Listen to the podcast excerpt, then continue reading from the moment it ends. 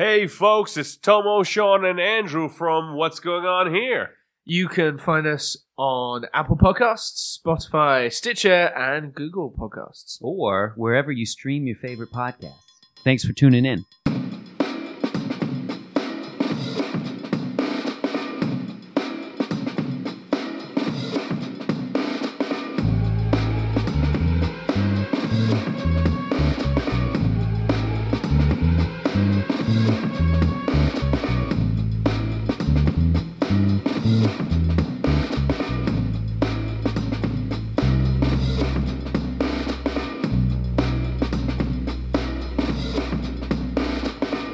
Welcome back, ladies and gentlemen, to another episode of What's Going On Here. My name is Tomo Lovrick. As you can see, we're in video form again because COVID is still around and we're still sequestered. For those of you that missed us, we had a live cocktail corner with all three of us. Somehow Instagram didn't let all three of us on at the same time. So first, Andrew gave us a drink, the Vino Sour. Delicious. I have some remnants of it right here. And Sean gave us the spicy count, which I already devoured. Thank you, Sean. Thank you, Andrew. And my name is Tomo Lovrick, also known as T-Love in tablecloth manufacturing circles. And with me, as always, I have the young, the aerodynamic, the one that a flock of birds follow everywhere, Mr. Sean Quigley, also known as the Quig in... piano tuning circles. Sean, how are you, sir? Good. I was sure you were going to say bird flocking circles. I wasn't going to go there, but yeah, okay. Doing good. Of course, I say doing good in the way that people say doing good when they don't, when they're just saying words, because as we all know currently, given the situation, the unprecedented situation, I'm basically teetering on the edge of my own existence. Oh, well, that's a cheery way to start the episode. All right, and with us as always, we have the young, the handsome, the effervescent, Mr. Andrew Albagis, also known as AA in lawnmower selling circles. How are you, Andrew, and how's those lawnmower sales going during COVID? Great. Everything is, I'm doing great. The sales are great. I mean, people still have to mow their lawn. As a matter of fact, they're looking for any excuse they can get just to be outside. Fathers that are homeschooling their kids are dying to mow the lawn. So they're, looking to upgrade. But it's looking to be one of the best years we're going to have. Once again, Sean, this is how you do an introduction. COVID is taking the intro life right out of you. It's just, yeah, I'm fine. Fuck it. I'm just, no, yeah. Is the day over now? Is this nice. The new one? I don't know. To be fair, you set me up pretty good with the lawnmower thing, so. Okay, all right. That's a bit easier to transition into than... what was it? Piano tuning? Piano tuning. Yeah, come on. We've had it before. I didn't want to. I knew that. And I was like, I'm not going to say this. I'm not going to be the one to call it out. We had piano tuning before? Yeah, I'm afraid so. Man, I'm getting old. I'm getting senile. I'm recalling the same circles that Groundhog Day. It's not my fault. You just hang out around a bunch of fucking piano tuners, all right? Don't get mad at me. Find some new friends. God damn it. All right. Anyway, folks, for those of you that don't know, what we do on our show is we review popular things in the pop culture zeitgeist and try to analyze them and break them down and figure out what's going on here. At the same time, and more importantly, what we do is we review adult beverages. And today we have a IPA from Six Point Brewery, Bengali IPA. This is a 6.6% ABV, 66 IBU ale, IPA, out of Brooklyn, New York, right here. And we're gonna pour this for ourselves and we're gonna taste it for you guys. And we're going to tell you exactly how good or bad it is. And then we'll talk about our topic for today. And our topic for today is Ancient Aliens the TV show, and UFOs in general, and just the whole subculture of that. But before we get started, let's give the crowd what they want, that sweet sound of cracking open a beer. So are we timed? Sean, you got yours? All right, ready? 3, 2, 1.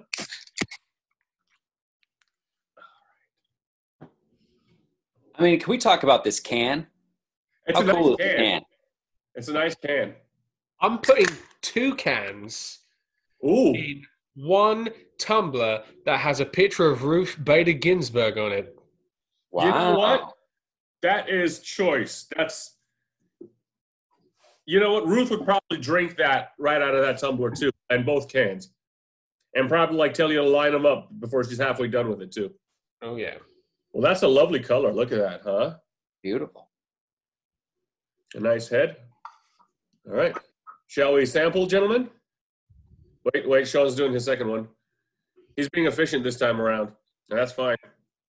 Oh, yes. Absolutely. Look at that. That can. It's such a nice. I really. It's a. You know, I really enjoyed the 6 Point. The 6 Point does there.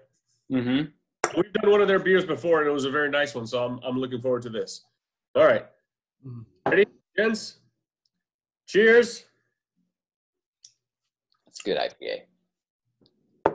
Yeah, that's solid. Mm. Having a couple of cocktails, that's a really, really, really solid beer. Yeah. Oh, that's nice. Mm. Yeah. Definitely enjoying that. Oh, yeah. Very orangey. I wasn't sure how much the color of the can was influencing me, but it tastes so orangey. It's very citrusy, absolutely. Really nice. It's got, it's not crazy on the carbonation, but enough to kind of scratch your throat on the way down a little bit, you know? Mm-hmm. And it's not too bitter for an IPA, I don't think. No, it's not terribly bitter. It's got all the hoppiness, I feel like, that you're looking for, but without so much bitter. Yeah. Right? It's I think a little bit more hops would push it a little over the edge, where it's just not that enjoyable a beer. Like you would have, when the beers get that bitter, you have to pair it with something. Yeah. You have to have it with like a dessert or a pizza or something, like strong tomatoey something to kind of balance out the bitter. But this one's just right, I think. It's just right there under the cuffs. And wow, almost halfway done with it when we didn't even start the show. All right, awesome. All right, so today's topic, Ancient Aliens, the TV show, the phenomenon, if you will, that they show on History Channel. And we'll delve a little bit into the whole aliens and UFOs and all that stuff. So let's just start right away with Ancient Aliens, shall we? Because I took copious notes, mind you. And because otherwise, who can remember it? Because I always used to say, Ancient Aliens is one of those TV shows that when they hit the right chord, it's a really fun, entertaining show. And when they get the wrong chord, it's nothing but infuriating because nothing's happening. And all there's a couple of drinks and watch that. And you don't ever need to buy drugs because it's just like, you'll just sit there and go like, what? Wow. You'll just be blown away with just the stupid shit that they come up with. And you're like, What's happening? So anyway, what I watched, the first episode that I watched for this program was season 13, episode 3, which on the website Episode Ninja was listed as was the best episode for Ancient Aliens. Later when I was doing some of the work, because I picked the 3 best and the 3 worst, that a bunch of the episodes that they listed weren't even anywhere to be found. So I don't know who the hell Episode Ninja is, but he might be a little dyslexic or in a foreign market, and we're not getting whatever the hell he's getting, or she. So, but season 13, episode 3 was there, and it's an episode called The Alien Protocol. And this is actually one of those episodes that when you watch it, you're like, well, this is interesting. It really is interesting. It's entertaining.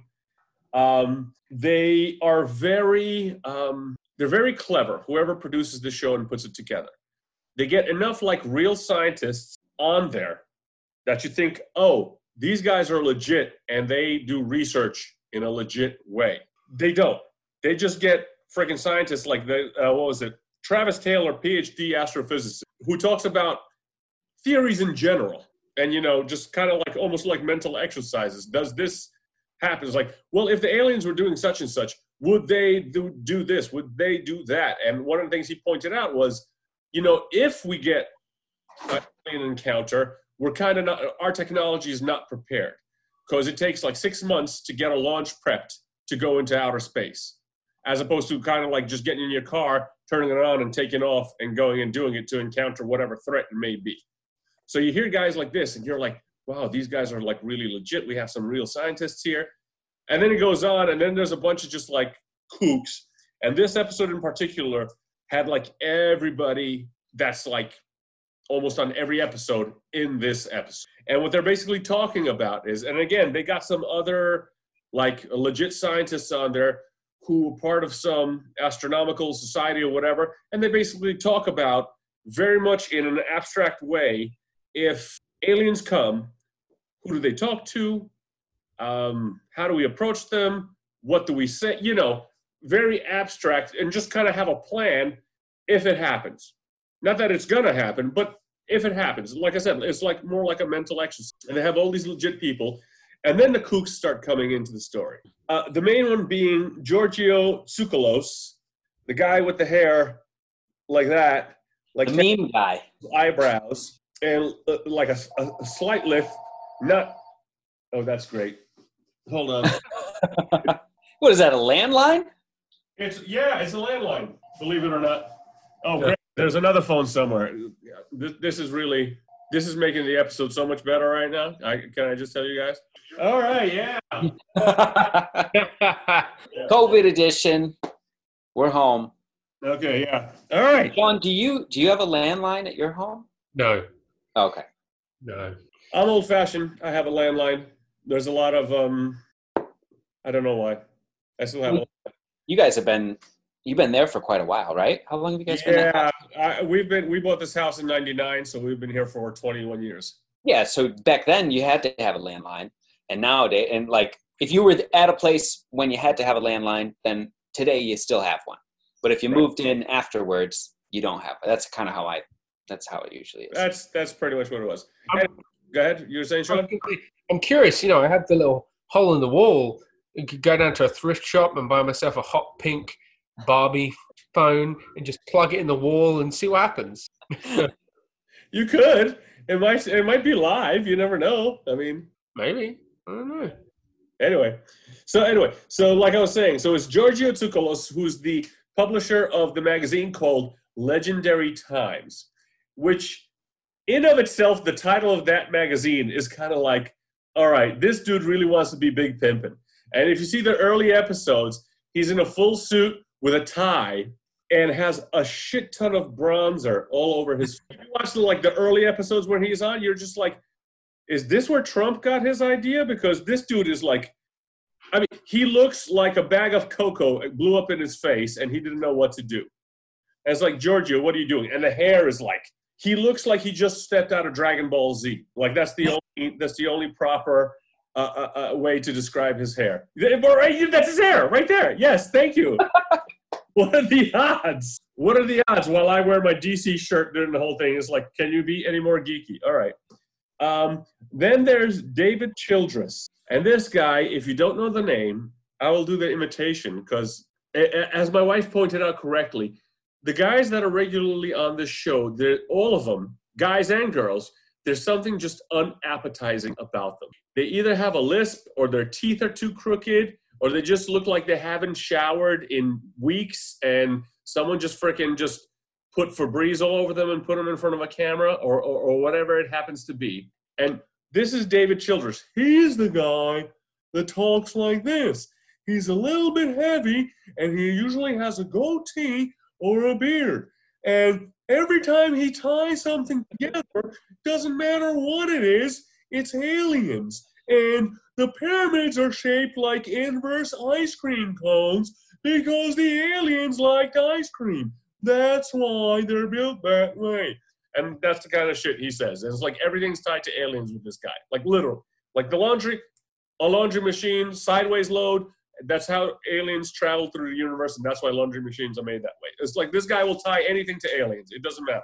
Then comes along William Henry, and I love the titles they give. William Henry has, he's the guy that looks like you saw him in a roadhouse somewhere on Route 66 in the West, that he dresses, he's the cool history professor or the cool archaeology professor, where he has like a jacket, but it's either tweed or made out of like suede, like a dress jacket, but underneath it is a denim shirt that's open like to here, and here he's got like a turquoise eagle necklace always, you know, and then has the like leather bands wrapped around here like he's like in a biker gang, but he doesn't want to let the rest of us scientists know that he's in a biker gang. And his title was author and investigative mythologist. What the fuck is an investigative mythologist? Can somebody help me out here, guys?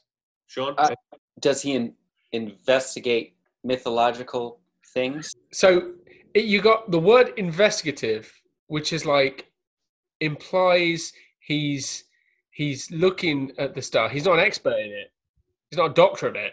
He's investigative. Right. He's in the middle of trying to figure out, and the thing he's trying to figure out is a whole bunch of shit that no one knows anything about, and that's hence it's mythological. But I mean, what's a mythologist to begin with? I think it's the type. I think it's the guy that goes out looking for Bigfoot, right?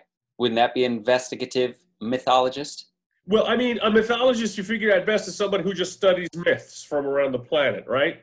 Well, that's the thing. The problem I have with that title is it implies you already have knowledge of the fact that the very things you're interested in are a myth. Whereas most Bigfoot hunters, I would imagine, their one big thing is the Bigfoot ain't a myth, man. That's a real beast up in the woods. I've seen him. It's true. It's true. Wow. Bigfoot is real. I mean, wait, I said that too fast. It sounded like Bigfoot Israel. It sounds like a college student from Utah or something. Yeah, okay. Then they had an astrobiologist. Oh, that was the guy who's part of the international consortium that basically talked about what the world should do in case aliens do make contact with us.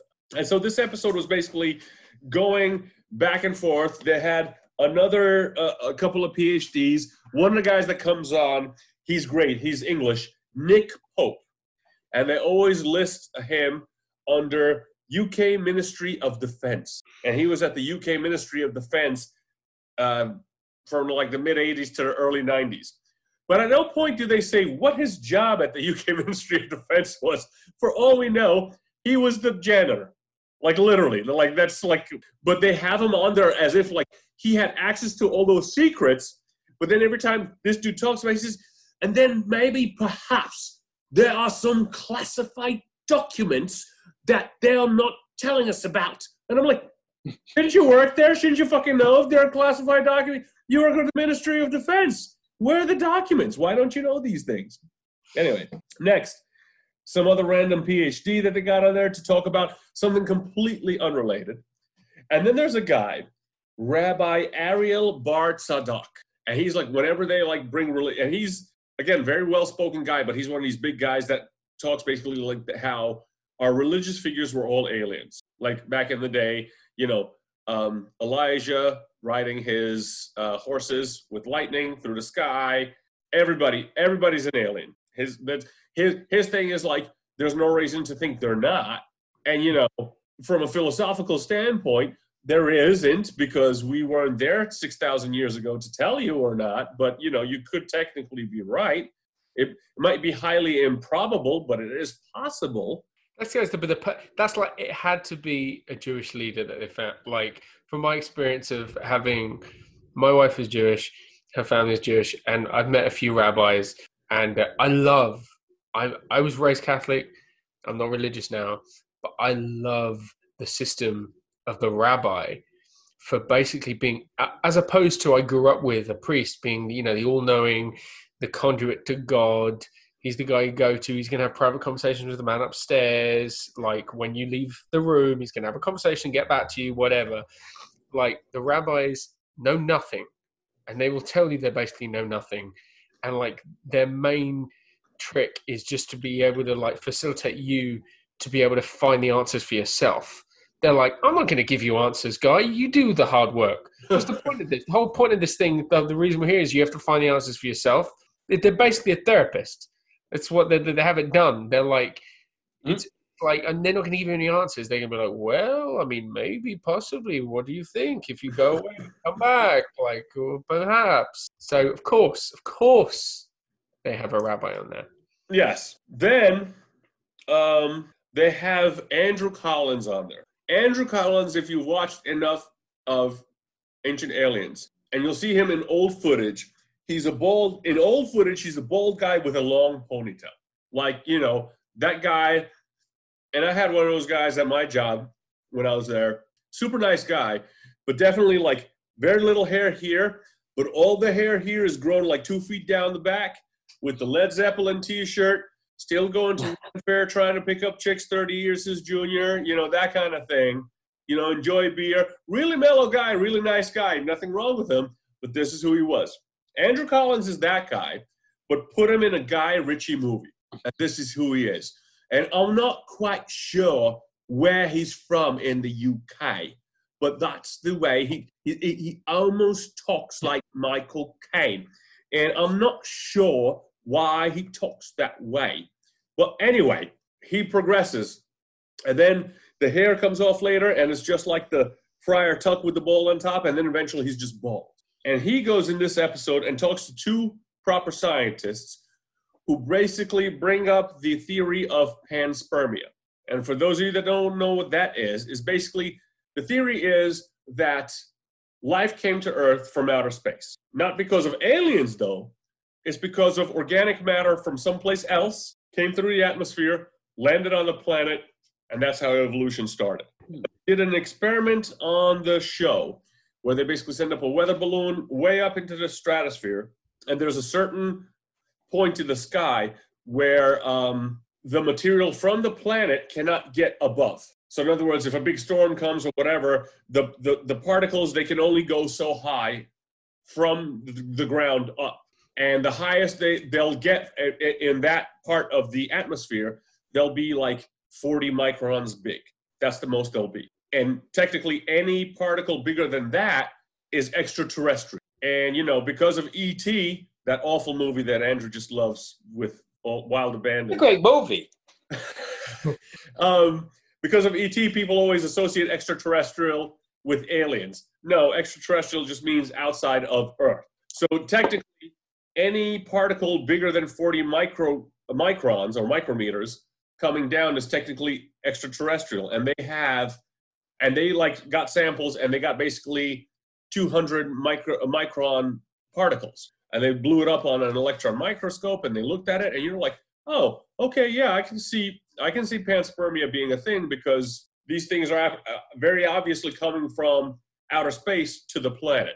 Where they come from, they don't know. They have no idea. But they're coming to the planet. So, of course, the Ancient Aliens people just run with it. And they're basically saying, I'm not quite sure what they're saying, whether the aliens are just, like, throwing seeds around or if it's a giant alien, like, beaten off and just, like, spraying, you know, wherever he sprays. And this comes to Earth. Whatever. Anyway. So from there... Wasn't that the story in Prometheus? Pretty much, wasn't it? In a way. Yeah. So, that's what it was. No bigger than 6 micrometers can escape from the atmosphere. And they detected 200 micrometers particles past this point. So by its very definition, it couldn't have come from the planet. It had to come down to the planet. And then they have the Brookings report from 1961. I wrote that down. What that means, I have no idea. And then in the episode, they had John Podesta, who was the White House chief of staff from 98 to 2001. So you're like, oh, this is a legit episode. And he doesn't say anything. He just says, like, well, yeah, we had plans, you know, in case something happens. Because, like, all world governments have these, especially the big ones, have these plans. Like, well, if something happens, you know, maybe we should do this. And these aren't, like, plans, like, that you have with your wife or whatever. It's like, well, you know what? If my cousin Vicky comes from, you know, Denver, Colorado, we set her up in the bedroom and she can stay with us for 2 weeks. Not that kind of plan. These are plans that are like, you made in 8th grade that you were going to have a Lamborghini of a different color in 12 garages of yours by the time you're 25. And then you finish college and you realize, oh my God, I owe $800,000 because I got a degree in English literature. So, you know, it's very useless. And then they had a guy on, which just puzzled me on this episode. He was a Mars One candidate. And I'm just like, is this supposed to be like a scientific proof or legitimacy? Anyway. And then from there, they have the woman that's always on there, Linda Moulton Howe. And they talk about the Majestic 12 operations manual that was written by Eisenhower, I think. And basically they were talking about, especially back there when the space race started, like what to do if aliens, and the government had all these manuals that they wrote. And that's like their smoking gun. And the aliens were called the Ebens, E-B-E-N-S. And I mean, that was more or less the whole episode. They had some fun theories, and it's like not bad, great, entertaining. Next episode I watch, The Treasures of the Gods. Oh. You saw it? Yeah, I watched this one. It was terrible. So I watched, of the 4 episodes that we were talking about watching for recording this show, I watched all but one of them, which is for timing and everything. I didn't quite make it. The one I didn't see was the one you were just talking about. That's why I've been so quiet. Okay. It was the only one I didn't see. The season 13 one. So season 7, episode 4, Treasure of the Gods. I watched that earlier today. Prior to that, I watched season 5, episode 5, and season 6, episode 11, which I'm sure we'll get into. Season 7, episode 4, Treasure of the Gods, is the only one I didn't fall asleep while watching. Okay, and why didn't you fall asleep? Because this was shit, this episode, literally. Because I'd already watched 2 episodes and fallen asleep during them, so I watched this one while I was doing stuff around the apartment to make sure I stayed awake. So you really gave it your full attention, is what you're saying. I actually, what I got from this episode, I did think was a little bit more entertaining than the first 2 I watched, although the Einstein one went into some interesting things. I just didn't feel like the Einstein one really dove into aliens that much, but I can save that for when we get to that episode. They have the formula all wrong. Like, alien shows, things about aliens is enduringly entertaining if you embrace the fact that the people that are obsessed about the aliens are crazy, like fools who need help. And this tries to be so serious. Yeah, and that's why it's boring. Because the crazy people are held up on a pedestal, like they you're sitting and having a conversation with them, like it's not. Have you seen they have a Comic-Con for Ancient Aliens? Have you seen like footage of this? And no. These guys like Giorgio and what's his face, David Childress, they walk in, and you thought fucking Chris Steve Rogers Evans walked in with his dick in his hand the way these people cheer. It's insane. And you're as a slight side note, before I forget, you made me think of it when you're saying about whatever. Did you hear? I read today that Tom Cruise, NASA, is letting Tom Cruise film a film in the International Space Station. Yep, I heard about that. It's like a day old news now, right? Or 2 days, a day or 2 ago, it just said it. Of course. The first person to make a movie in space, or at least he's trying, is going to be Tom Cruise. Yeah. But here's the real question. How old is he going to be by the time they get this up and going? Because they're just talking about it now. And I think he's turning 60 this year. Yeah, but he looks good. He looks as good as he did when he was 20. But he's going to be like 70 years old. There's no way this is like they're going into production anytime soon. He's done the Harrison Ford thing. Like, you know... Like, he can make it work. You know, Harrison Ford was, 70 when they made the last Indiana Jones, probably? Maybe 60, late 60. That's true. But he wasn't in outer space. I'm not saying Tom Cruise will be doing stunts and shit, making movies until he's, in his 80s, if not later. Tom Cruise is the prototypical, I'm never going to get old and die guy. He is. Guy that keeps wanting to do his own fucking stunts. It's like, dude, get a stunt. This is why on the last Mission Impossible, he wanted to jump across from one roof to the other. And, he had a cable on him, too, and still broke his ankle. It's like, dude, what are you doing? Stop. Get a hold of yourself. But after he recovered, he went back and did all the rest of his stunts. Have you seen that movie? I have not. The shit he does in that movie is unbelievable. Those movies are so good.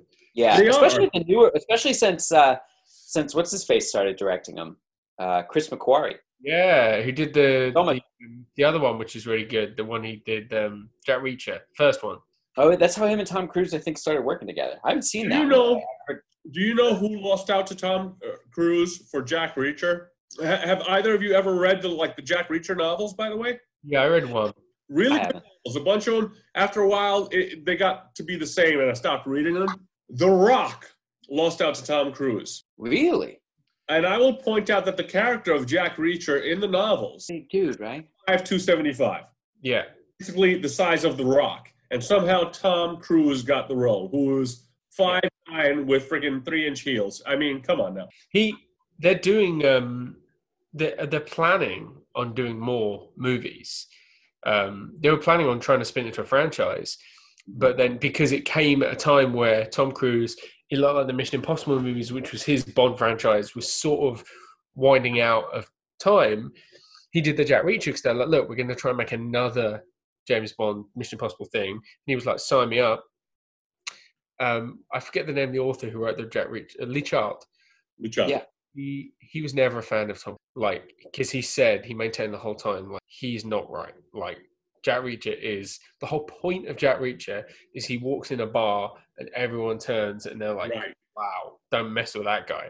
Right. That's the whole point of him. But he did that and he met Chris McQuarrie, who directed that movie, hit it off big time and was like, I guess we're talking about blah, blah, blah, blah, blah, blah, blah, blah. And at some point along the line, Tom Cruise probably said hey, Mission Impossible, I have all the rights. I'm the exec producer. Hey, how about we just do this, but Mission Impossible? And he was like, okay.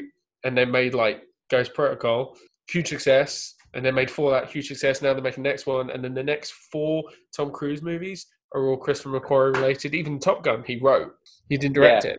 Wrote it. Yeah. Well, and they're shooting. So they did the last 2 together, him and McQuarrie, and they're doing what the hell was that? That was 5 and 6. So they're shooting back to back 7 and 8 as one giant movie, and then it's going to be split into 2 halves, and that's again with McQuarrie. That's crazy. And they did the sci-fi one, the Live Die Repeat thing. Was McQuarrie one of the writers on that? Yeah. He wrote that. That was a great movie. That was a fun movie. Yeah, that was a fun movie. Look, Mission Impossible are great. Those 2 movies are... I hold Ghost Protocol and Fallout are my 2 favourite of the whole franchise. Wait, you mean Rogue Nation, right? Oh, sorry. Yeah, Rogue Nation and Fallout are my 2 favourite. The other one, the Ghost Protocol wasn't bad, though. I have to rewatch that. But remind me which one was which. The last one I saw in the theaters was the one with the... I believe the actress is Swedish. Rogue Nation? They had to do that whole underwater thing to get the computer. Yeah, that was Rogue Nation when he's got to hold his breath to break. Right. That's a fantastic one. Simon Pegg, I think, is great in the series. Yeah. I love the whole thing where the car flips over so many times and he gets knocked out and then he wakes up, starts screaming, and they're like, the car is settled. I thought that was just brilliant because that's kind of what happens when you get knocked out. So. I mean, look, I think his movies are super entertaining. And from everything I've read, he's super focused when he makes these movies. He's into it. He's he does all the stunts. He makes sure everybody knows their parts. Like you're going to be a fighter pilot. I was reading about Val Kilmer, I think, wrote something the other day. They're supposed to do simulation hours in a freaking fighter pilot simulation and know their homework, basically they're going to fly in them.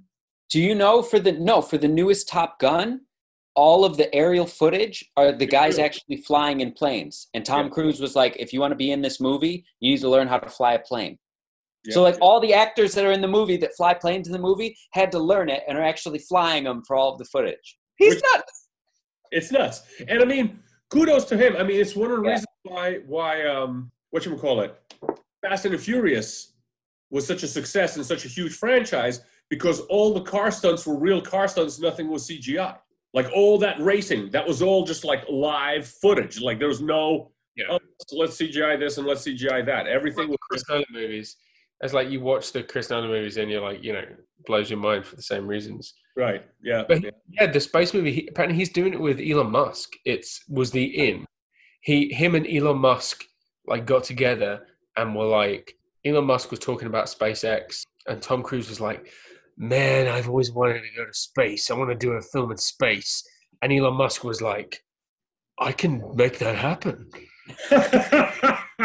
And he was like, man, we got to do that. And he's like, yeah, we're totally going to do that. And they came up with the idea they're going to make their first movie in space with SpaceX ships. Supposedly NASA is involved in some capacity. Well, that's the secondary, but there's the latest news is, I guess, they were like somewhat, probably Tom Cruise or his production team went to NASA and they're like, hey, me and Elon are going to do this film up in space. Like, you don't want to not be involved. Like, you're fucking NASA. We're going to do the first movie up in space. Do you want to get involved? Like, I hear you got that pretty cool International Space Station sitting up there. That thing's going to be pretty cool. They're like, yep.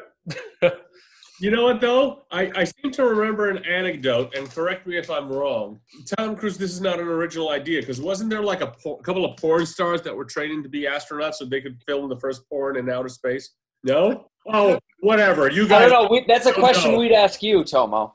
Yeah, like you guys don't know. What you guys are full of shit. Now we're recording, and they're like, what? Porn? What is that? I don't know what porn is. Whatever.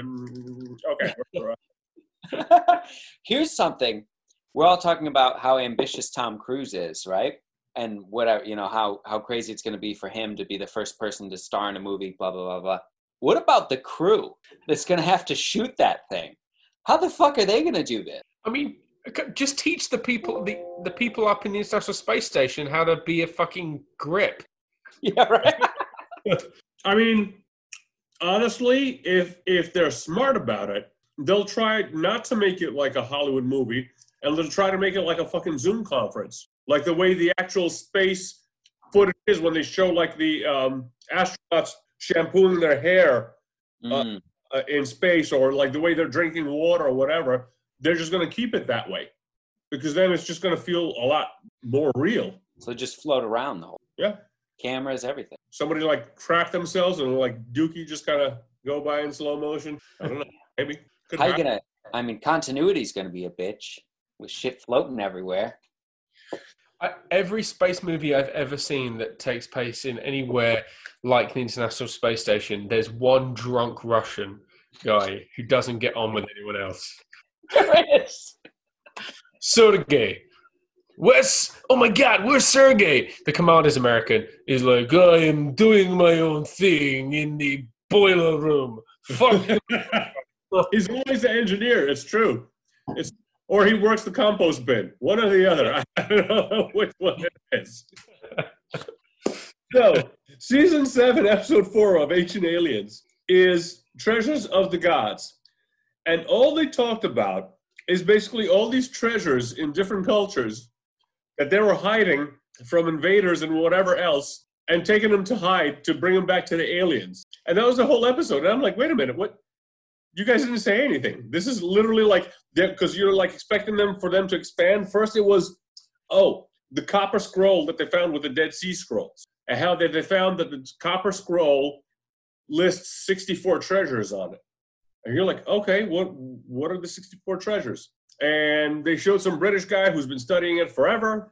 And it's like, no, let's go to Egypt now. It's like, wait a minute, what happened with the 64 treasures? And then it went to Akhenaten, the heretical pharaoh, who was an alien for some reason. Solomon's ring, King Solomon, David's son. His ring controls Ashmedai, a demon. Apparently he had a laser sword. Right, he was a Jedi, very obviously. And yeah. I mean, we all know Star Wars happened a long time ago in a galaxy far, far away. Montezuma's treasure is in Utah. The Aztecs took it there. And that's it. And it was just like, wait a minute, this is the episode. The ancient cultures took their One of the only things that stood out to me in that episode was the potential for a lightsaber, which excited me. And the thing, I think it was with the Aztecs or the do I have this right? Whoever it was that they said went to Utah, wherever they were originally in South America, was that the Aztecs? They said something about like a giant spear fell from the sky, and then like and all the prophets came out from it or something. And then they cut to the crazy hair dude, and he was like, basically, a spaceship landed, and all these aliens came out. That cut, you know. Everything, no matter how banal a thing was described in mythology, it's a spaceship. The bowling ball fell from the sky. Well, very obviously, that's a spaceship. What else could it be? It couldn't be anything else. It's a spaceship. Couldn't be giant hail or anything like that. It's a spaceship, all of it. Yep. All right. So then we go to, they talk about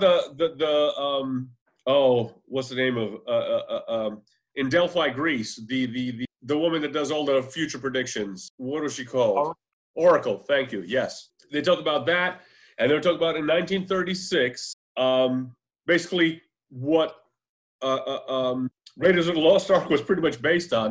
In 1936, Hans Schleif, who was like a Nazi researcher, they went looking for the Omphalos stone that belonged to the Oracle at Delphi. And they were in Greece in 1936, like searching everywhere, because that was the great hook in the Hellboy movies, like especially the first one that Mike Mignola did, that the Nazis, they really did go looking for. And they kind of addressed it in The First Avenger. They went looking for mythical treasures everywhere because Hitler was obsessed with the occult. And he just thought that if we get every little religious artifact, we're going to take over. So that was that. And then there was like the chambers in the Kerala's treasure in India. There's a chamber that they couldn't open. And so, of course, because they couldn't open this treasure, they don't tell chamber. They don't tell you why they couldn't open the chamber. Like there's a big steel door and there's two giant cobras on it or something. And this is a dire warning, but it's hiding alien tech. 100%. That's what it's hiding in there. I'm like, maybe if they open up the door, the whole fucking thing, it falls on everybody's head, and that's why they can't open it. They never tell you why they can't open it. They just say they can't open it. And I'm just sitting there going like, I'm pretty sure with an acetylene torch, they could just kind of cut right through the steel door and open it. Like, no, it's alien tech, and it's being protected. Like, literally everything. And all I can think of is like, it's somebody's laundry that they left in the basement, like 3,000 years. Alien tech. I love it. I like to think that in 1,000 years from now, people are going to look back on Flex Seal and say that that was alien tech. They're like, they got this crazy liquid rubber material. It can fix anything. Holes in boats, holes in a house. It can make a thing. It's alien tech. That the aliens brought. It's not something we made. Because that's the other thing. It's kind of insulting, and that brings me to like season 5, episode 5, the Einstein factor. And they're basically talking about Einstein and his brain, and how his brain, when he died and they autopsied it and they took out his brain and took slices of it, the brain structure was that of a 20-year-old. It's like, okay. So the guy was just like, I mean, he was freaking Einstein, right? That was fascinating. It was fascinating. Absolutely. It doesn't mean he was an alien. No, but what they took from there was that he and all these other really smart guys, Ramanujan, they made the movie about him. He's the Indian mathematician that figured out, what's that movie called? It was, what's his face from Slumdog Millionaire played him. What was the movie called? Yeah. The Man Who Knew Infinity, I think was the movie was called. And Ray Fiennes might have been in it. I could be wrong there. But him, Socrates, Tesla, Da Vinci, Einstein, they all tapped into the Akashic Record. And what the Akashic Record is, for those of you that don't know, is basically this theory that it's like a different dimension that all the knowledge of the universe rests. And these guys were able to tap into it and bring it to us. And the aliens talk to them and help them out. And so here's my question. Why would the aliens tell us how to make a nuclear fission as opposed to fusion, which is way more efficient and way safer? Why wouldn't they tell us what fossil fuels does to the environment? Like, who are these aliens and how sadistic are these sons of bitches?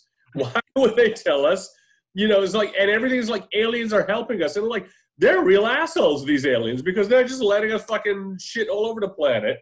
who are these aliens and why are they so vicious to us? You know, and then at the same time, it's funny. I want to play devil's advocate for both sides. So on the one hand, it's, I mean, I remember when I was a kid in the late 70s, there's nothing that I wanted more than for aliens to be like space people, you know, Star Wars, Star Trek, all that. I was the one that was always like, I want that to be real.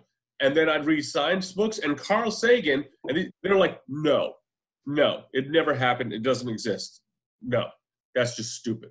That's like, wait a minute. So you're saying we're the only planet in the universe where life can exist? Is that just seems like a little bit egocentric. And then people on the other side says like, well, it's egocentric to think that aliens will visit us. I mean, we study ants, right? We think there's a whole field called entomology. Maybe there's a whole field out there in the universe called humanology. And they just study us for like the dumb shits that we are. It's like, oh, look at these stupid idiots. Look what they're doing. You know, so it's like, that's why this show, like, it can be really fun if you take it with a grain of salt, or like really frustrating, where it's just like, the ones in particular that kill me is every time a demon is mentioned somewhere in like a religious text, that was an alien that like reneged on a deal with a human somewhere. What the hell? Yeah, so it kind of got under my skin every episode. Not that I watched that many, but it seemed like every time they went to explain something, whether something from like an ancient religion or faith or something, it was like, even in the Einstein one, they were like, perhaps Einstein was closer connected to the gods or something. They said something like that, right? And then they're like, which the gods are aliens that visited us before. And it's like, well, I can see like you're drawing some parallels here to get to Einstein being connected to something divine, or that's how he came up with all this knowledge and everything else. And I was at that point, I was like, I'm with you guys. Like, I'm interested, keep going. But there was no evidence in that one to say that the divine was an alien. So it was like, you led me to believe that maybe Einstein was closer to some sort of divine power, and that's where he got his knowledge from. But then you just basically were like, by the way, you're watching a show called Ancient Aliens, so when we say divine, we mean they were aliens. Yeah. Alien. Like, where though? Like, take me there. I'm watching the show, but wasn't there some alien? I missed it because it got covered up because of obviously COVID-19 stuff, but what was that stuff a couple of weeks ago about the CIA and UFOs? And yeah. Like, hey, everyone's so obsessed with the virus, they've forgotten that the CIA have basically went like, hey, there's UFOs, bye. Yeah, yes, and I was going to bring that up. That was on April 29th. The Pentagon released the videos that they actually covered on Ancient Aliens, which showed fighter pilots following these things that were making physically impossible maneuvers, and they're recorded, and you see them on the show, and you're like, okay, you know, open mind. What is it? What could it be? Tom Cruise filming Top. Probably. But I mean, it was just one of those things, and that was the whole thing when they posted it. Like, and people were like, "This is how crazy the times are." The Pentagon pretty much released videos, not acknowledging that it's aliens. But that, what's the new phrase that the Pentagon is using? Unexplained aerial phenomena. AKA UFO. They say we don't use the term UFO. We don't use unidentified flying object. It's right. Unexplained aerial phenomenon. And you watch the video and the pilots are like, what the, you know, and these aren't like guys that just got in a plane yesterday and it's their first mission. These are guys that have been pilots, fighter pilots for like 20 years. And they see this and they're like, I don't know what it is, but you know what? I mean, if I saw a bear driving down the street here, like in a stick shift, I'd be like, there's a bear driving in a stick shift. What, how did he do that? You know, no, it was a guy in a costume. Was it? I don't know. So it's just really fascinating to me. And so let's break it down this way then. Let's do the, like I said, devil's advocate. The one camp, the cynic, why would they come here? And the other camp is the pro-alien, why wouldn't they come here? And why don't we just freaking break it down from there? Why would they come here? Tiger King. What? Tiger King. They saw it on Netflix. They were like, we got to check this place out. They saw the trailer. They're like, in my planet, we only have the irritating trailers on Netflix that play every time you hover over an icon. We cannot see the whole episode, but it looks so good that we had to come and watch. Can I just say something? Earlier this evening, I got, like, you know, you get those news updates on your phone from National Geographic, and it said, Joe Exotic's old places opened, and tigers can catch COVID-19, and hundreds of people are in the park petting the tigers. Yeah. That was like, that literally came through a couple of hours ago, and I was just like, wow. So, obviously, Joe's already making enough money in jail to open up his place again. He's not involved now. It's the other guy has it. Oh, that's right. I forgot. What was it? Jeff Howe or something like that? Jeff Lowe. He's in charge. Bitch. It's his joint. Joe's making money now. He just opened a store, and it's pretty recent because the first thing I did after finishing the show is check to see if he still had like an online store where you could buy his crazy merchandise. Because I assumed he has to. He didn't. But in the last week or so, or 2 weeks of this blowing up, someone came up with a bright idea. They were like, I imagine it was a third party, came in and went like, dude, give us the rights to just make a whole bunch of merch and we'll put up a website and like, it's all going to go to your legal fees. And he has a whole website, joeexotic.com or whatever, and it's the crazy T-shirts, baseball caps, everything you can think of. With all the like, actually, it's really good design. There's some funny like stuff there. I was so tempted to buy one, and then I found myself about to buy a $25 T-shirt, and I was like, "I'm not buying a $25 T-shirt." No, even though I know that it's all going to Joe Exotic's legal fees, I was like, "I'm not doing that." So let's break down the aliens. Besides the fact that I want to see Joe Exotic. Why would they come here? I guess it's what you said earlier, Tomo. Like, they would study us, right? Same as we study other things. Sure. I've always thought the one argument I never hear is, or the one thought I never really hear. We always talk about it like if there are other sentient beings out there wherever in the universe, we just automatically assume that they're significantly more advanced than us. What is to say that there aren't other beings out there, that there are others, let's say there are other beings out there, but what's to say that we aren't the most technologically advanced ones in there? Sure. Nothing to say that more than there is to say that it's guaranteed that the others out there are just smarter than us. Maybe there's some that are smarter and there's some that aren't. I mean, that I guess would be the most realistic thing, but I never hear that thrown around. That's an interesting concept. I think it's interesting to think that we always assume that aliens are way more advanced than us because it makes it interesting and it makes us want to be interested in finding them. Mm-hmm. And the true nature of what it probably is, which is us going to planets and it takes us years and years to get there. And we're studying microbes and we're studying tiny little bugs or particles of things that could eventually be bugs in a million years. And it's so primal. That's so boring to most people that they don't give a shit about it.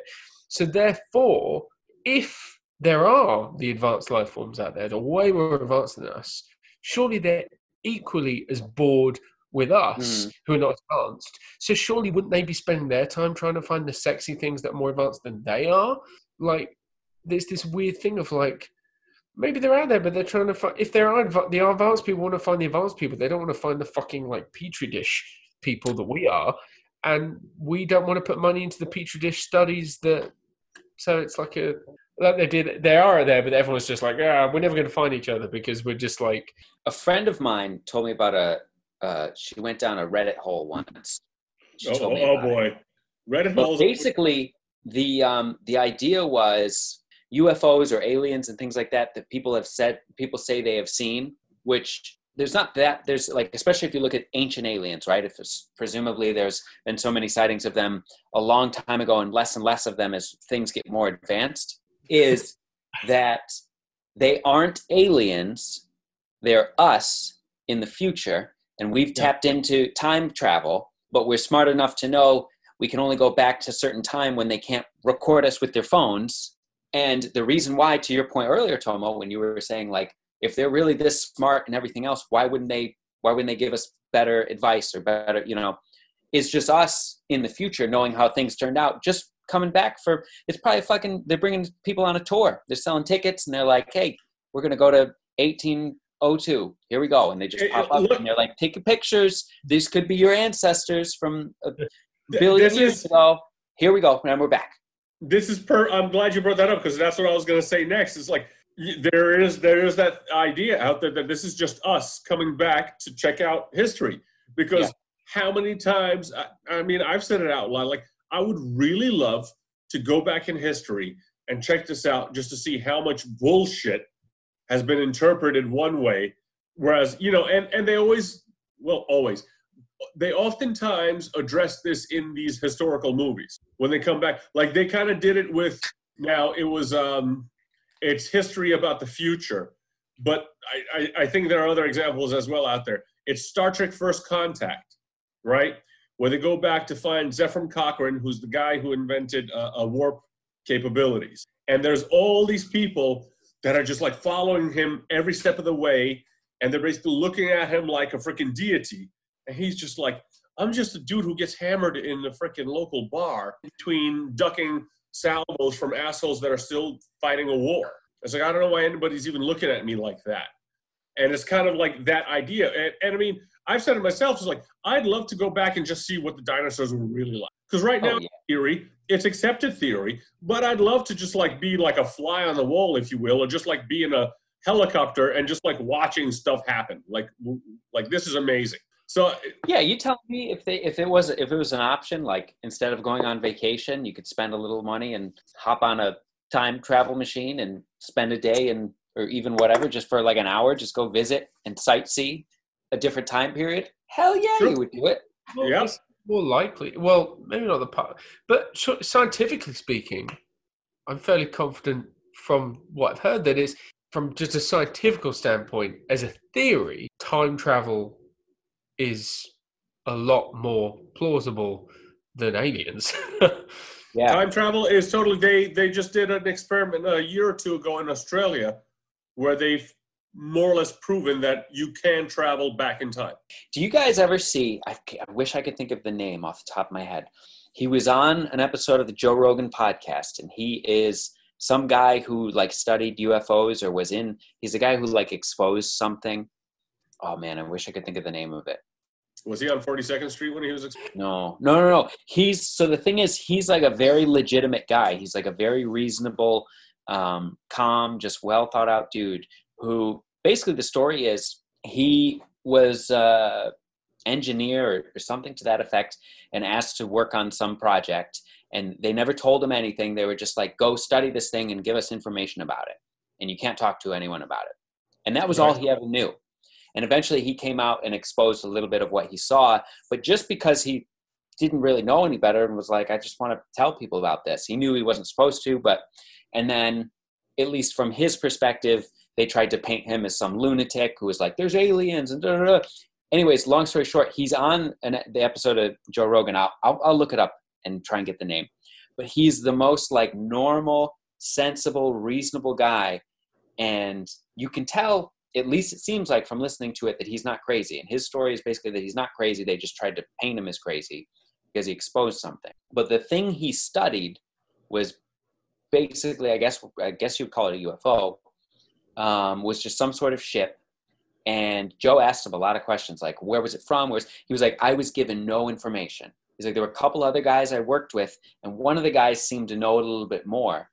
And he told me they found it in an archaeological dig, which means it was from the past, not that it just turned up here. But the other crazy thing is he said, and they could never figure it out, and this is the biggest thing they were trying to study, the machine or the vehicle, whatever you want to call it, could manipulate and control gravity. And they could not, for the life of them, find any, they could not. Connection. Right. They just could not figure out how they could do it. And he said, if you have a machine that can manipulate or control gravity, you can travel through time. Sure. Yeah, I mean, theoretically, I mean, hence all of the Einstein theories, the theory of relativity, all of that gravity affects time, right? Yeah. It's the whole thing that Spielberg tried to portray in Close Encounters. The fact that they took people from various points in history, right, went traveling at close to the speed of light, and they brought them back to Earth, and they're the same age, or a couple of weeks passed for them, but on Earth it was 40 years. Mm-hmm.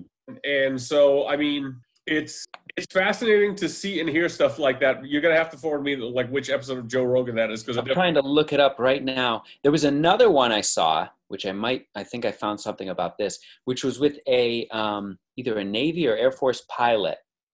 And I want to say he might be one of the pilots that was involved in this whole thing that's that just got released. They just released now. Because his story was that he was in a plane and they saw some unidentified object and he flew towards it. And by the time he got there, it was gone. And his like coat, the other pilot or something, then saw it like behind them and they turned around and went back for it. I forget. It was something crazy, but it moved quicker than they could even see. There's got to be so many Air Force, Navy, whatever, military people that are going to come out in the next 30, 40 years with stories. Just thinking from my own personal experience, my granddad was in the RAF post-World War II. Okay. Like he joined the RAF in like 1948, something like that.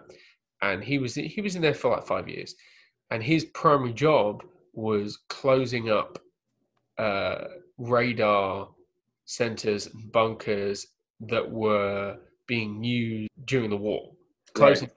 Both on the Allied side and the Axis side, going around Europe and closing them up, making sure that they were safe, there was nothing going on there, taking out everything that could be used again and just closing them. And that was his job, and he never said anything about it. And then all of a sudden, like a handful of years ago, and he's 89 now. A handful of years ago, like in his 80s, he just like turns around and he's like, you know, and tells me the story. He was like, you know, there was this one time, and I'm not supposed to say this, but I don't think they're coming from me anymore. And I was like, huh? And he said, Time out before you continue the story. First of all, kudos to your grandfather for just wanting to get things off his chest. But at the same time, it's like, you know what, Sean? You really don't fucking matter to me. So when they come and kill you, I'm just going to tell you the story anyway. So fuck off, you pillock. Let me tell you the story. Okay, go on. He said one time they'd showed up to this place and it was in the middle of nowhere and it was by the cliffs somewhere. It was out by the coast, just like, there was this cottage. It was like a random cottage just sitting there. It looked like an abandoned kind of like fisherman's cottage. And they went, what's this? And they drove up there and they're like, oh yeah, this is a place we have to check out. And oh, what's this?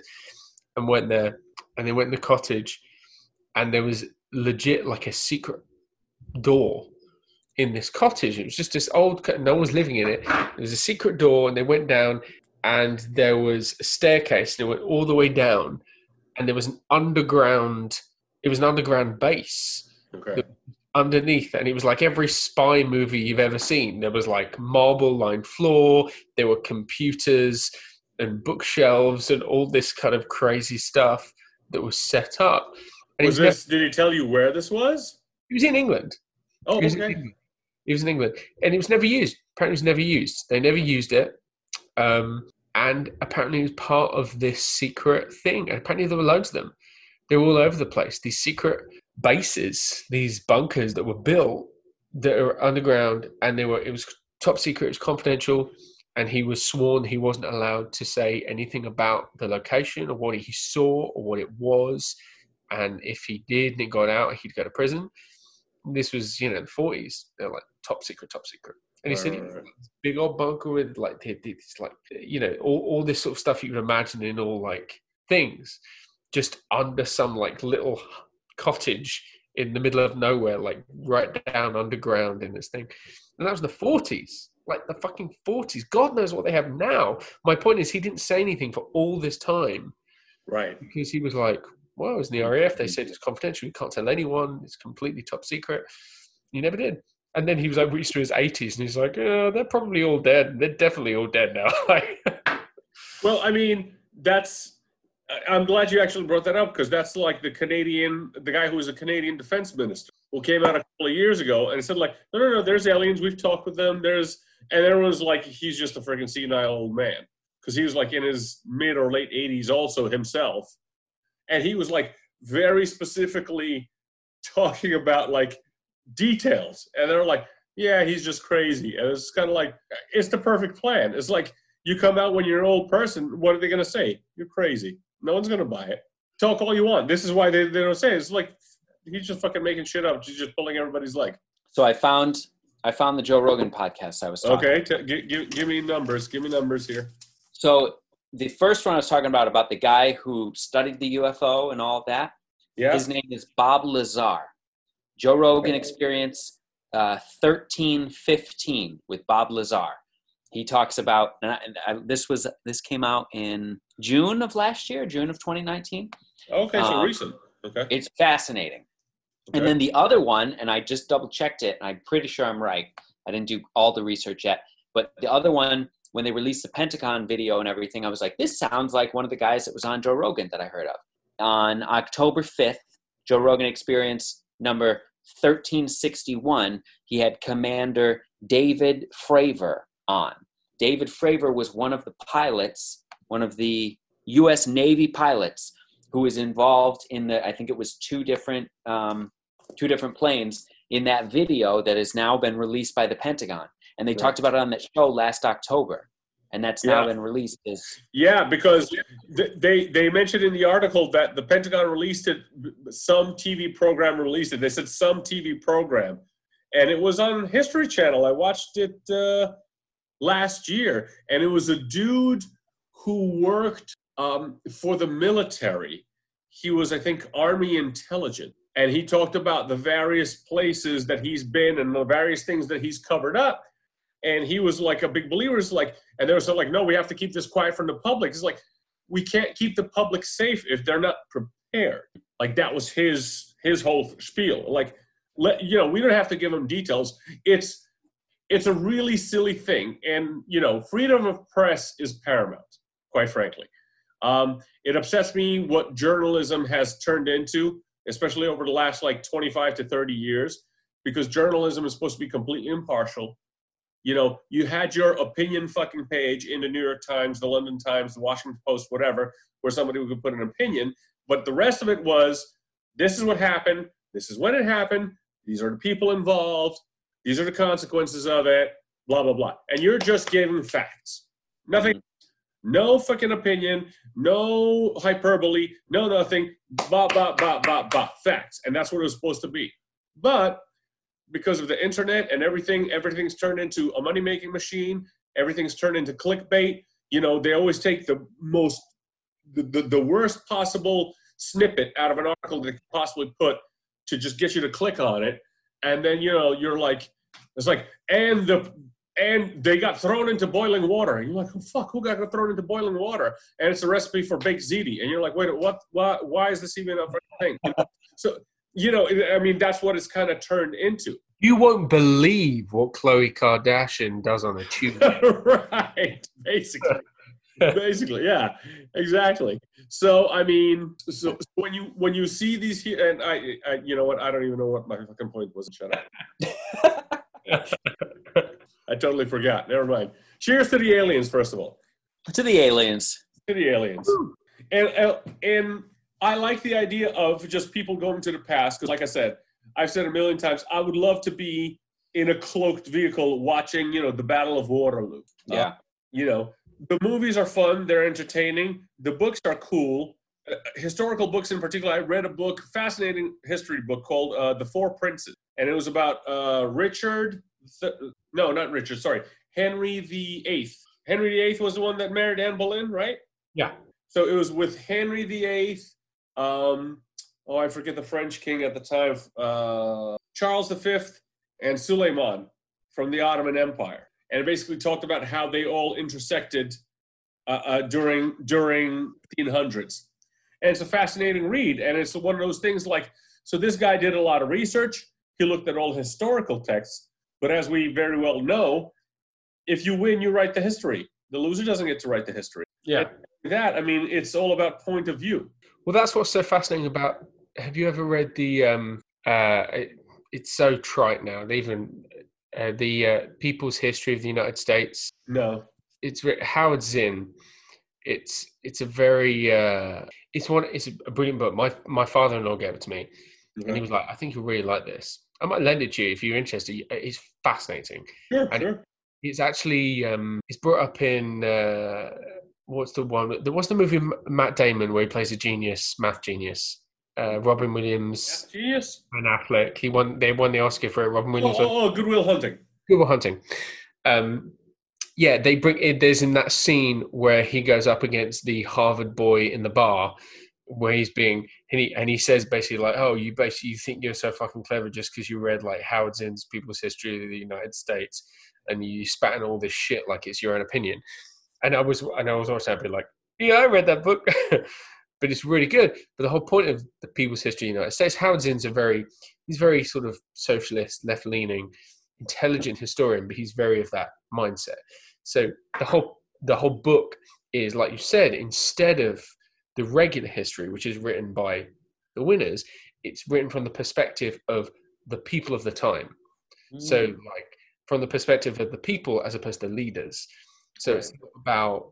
you know, and this was the great achievement. It's like, this is what was happening to the people during this time because of what was happening up top. And it's fascinating for that. It starts from when the Americans first come to the United States to when the book was published. So it starts like when the Arawaks are getting like fucked left, right and center all the way up to like the 80s. And it's just every point, whatever's going on at the top, it's about what's happening to the people. It was very interesting thing. And I apologize. I stepped away for a minute here to use the bathroom, gentlemen, but my bathroom's right here. So I was still listening. So I heard the whole conversation. I actually have that book, Sean. I had to get it for a history class when I was in college. I never read a single page of it, even though I bought it for this class.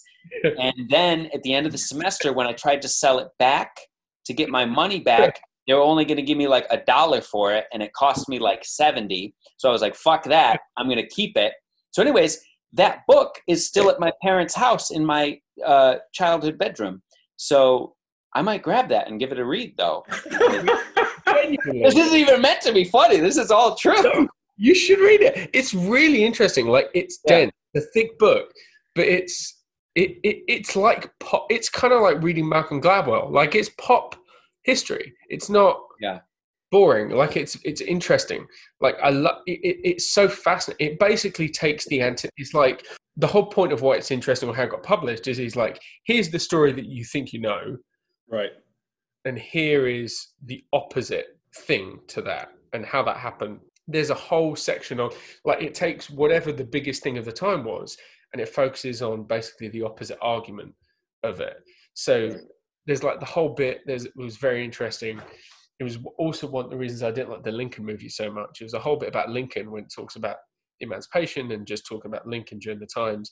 There's a whole section just about how Lincoln just did not give a shit about the slaves, like based on his own writings and all these letters back and forth and all the politicking and just all this kind of like, oh God, I'm going to have to free the slaves because it's the only way we're going to win this war. And oh God, I wish I didn't have to. And it's fascinating. And the way that they then leverage that once it worked out, they were like, yeah, we're going to write the history that this is he did this the whole, because he was ahead of everyone else and he had all these plans and history has been written that he is this hero, they're like, that's not how it worked. It turned out really good in the end. It's as a guy approaching, well, as a middle-aged guy, I should say, I shouldn't say approaching, a half century mark.